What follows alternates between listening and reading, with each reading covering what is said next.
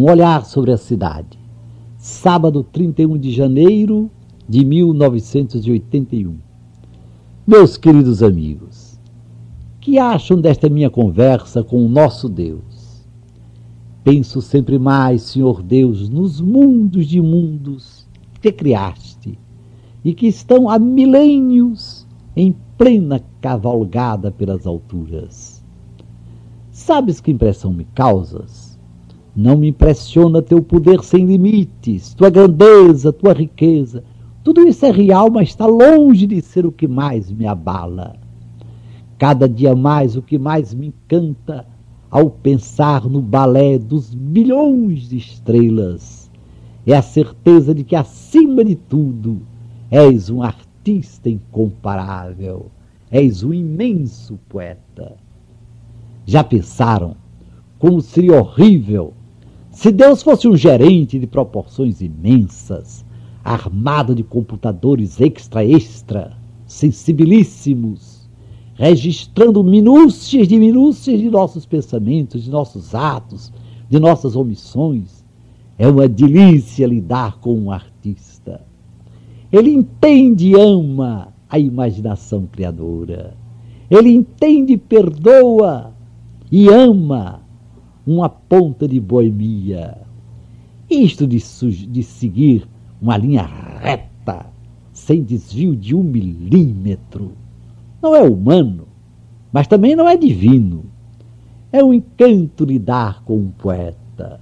O poeta está longe de ficar sem entender quem chegou atrasado porque encontrou uma ciranda pelo caminho e quando notou a aurora estava rompendo e o sol saindo. Mas Deus não é juiz? Juiz não é implacável? Justiça não exige dar a cada um o que cada um merece? Quem nos conhece como Deus? Ele nos conhece mais do que nós mesmos nos conhecemos. Diante da nossa fraqueza, o justo juiz sabe que tratar-nos segundo a justiça é ter presente a nossa fraqueza e usar conosco de misericórdia.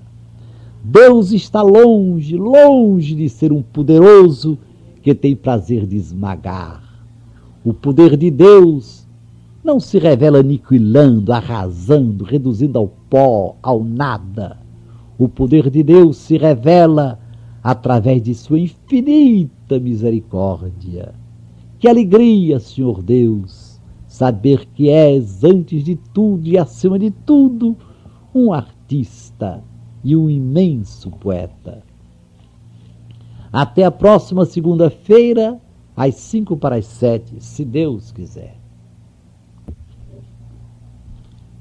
Um olhar sobre a cidade segunda-feira, 2 de fevereiro de 1981. Meus queridos amigos, nos dias 9, 10 e 11 de janeiro próximo passado, houve em Olinda o quinto torneio dos repentistas. A nordestinos não preciso explicar quem são os repentistas. São homens do povo, quase sem escola, mas com inteligência e imaginação criadora de invejar. São poetas que improvisam poesia na hora, recebem um mote e o glosam no mesmo instante. Só deixo o meu cariri no último pau de arara. Foi um mote lançado aos violeiros para ser glosado em versos de sete sílabas. Palmeira Guimarães glosou. Não adianta ir-me embora mendigando por aí. O que eu não achei aí, não vou encontrar lá fora. O patrão que me explora e arranca os olhos da cara é o mesmo da Guanabara, e o Deus de lá é o daqui. Só deixo o meu cariri no último pau de arara. Glosas assim ficam brotando dos lábios dos repentistas, como o canto chega ao bico dos passarinhos. Por vezes o mote é difícil. Tudo passa na vida, tudo passa, mas nem tudo que passa a gente esquece. Dimas Batista glosou os carinhos da mãe estremecida, os brinquedos do tempo de criança, o sorriso fugaz de uma esperança, a primeira paixão de nossa vida, um adeus que se dá por despedida, o desprezo que a gente não merece, e o delírio da lágrima que desce nos momentos de angústia e de desgraça. Tudo passa na vida, tudo passa, mas nem tudo que passa a gente esquece. Dez, vinte, trinta glosas são improvisadas pelos dois repentistas, sendo que é um acabar e o outro emenda. O povo gosta muito dos desafios. Os dois repentistas ficam se insultando a valer. Só de faz de conta. Começam amigos, acabam mais amigos ainda. O povo fica a noite toda e entra de madrugada dentro ouvindo os repentistas. E quem quiser que se iluda, o povo está por dentro dos problemas do nosso país e do mundo. Sabe direitinho de quanto é a nossa inflação, qual é a nossa dívida externa, quem são e o mal que fazem as multinacionais, quem pensa que manda e quem manda em nosso país. Impressionante o espírito de fé dos repentistas. Foi linda a consagração de Nossa Senhora como rainha dos violeiros. E a mãe de Deus e nossa mãe ficou felicíssima com seu novo título. Ela aceita de coração ser rainha dos violeiros. Até amanhã, às cinco para as sete, se Deus quiser. Um olhar sobre a cidade. Terça-feira, 3 de fevereiro de 1981. Meus queridos amigos, uma criaturinha pobre e para lá de sofrida, sem quase estudo algum, mas com inteligência chispando, me disse: Na minha vida eu só tenho esperas, nada de esperança. A graça divina consegue transformar esperas em esperanças. Mas somente ela, a graça divina.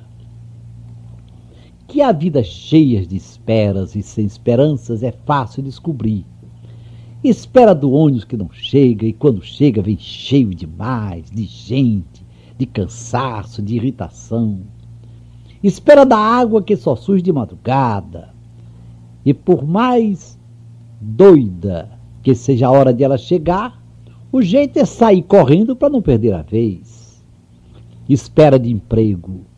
Mas como acreditar que emprego chegue se a palavra de ordem parece ser cortar, cortar, cortar. Espera de aumento para o marido e para o filho que trabalha, mas quase que a gente desiste de pensar em aumento desde que o lugar do marido e do filho fiquem garantidos. Espera de que os preços baixem, mas os danados só fazem subir. Espera de que o cruzeiro tome jeito e pelo menos não leve tantos tombos. Espera que se acabem as guerras e a absurda corrida armamentista. Espera de que as multinacionais, donas do mundo, não sejam recebidas no Brasil como salvação, mas como ponto final em nossa soberania e em nossa vida de povo. Como é bom transformar nossas esperas em esperanças mas esperança mentirosa não é esperança. Esperança só para outra vida, com sacrifício total da vida presente, não é esperança cristã. Esperança é filha da fé, que só é fé verdadeira a que nem para só no homem, nem para só em Deus. A fé verdadeira une o primeiro mandamento e o segundo o amor a Deus e o amor ao próximo. A fé verdadeira une esses dois amores em um só e grande amor. A fé verdadeira nem para só na vida eterna, nem só na vida presente, mas une tempo e eternidade. A esperança verdadeira não está em os pequenos se apoiarem nos poderosos. A esperança verdadeira canta: eu acredito que o mundo será melhor quando o menor que padece acreditar no menor. A esperança verdadeira canta. Quando se sonha sozinho, é apenas sonho. Quando sonhamos juntos, as esperas começam a virar esperanças. Até amanhã, às cinco para as sete, se Deus quiser.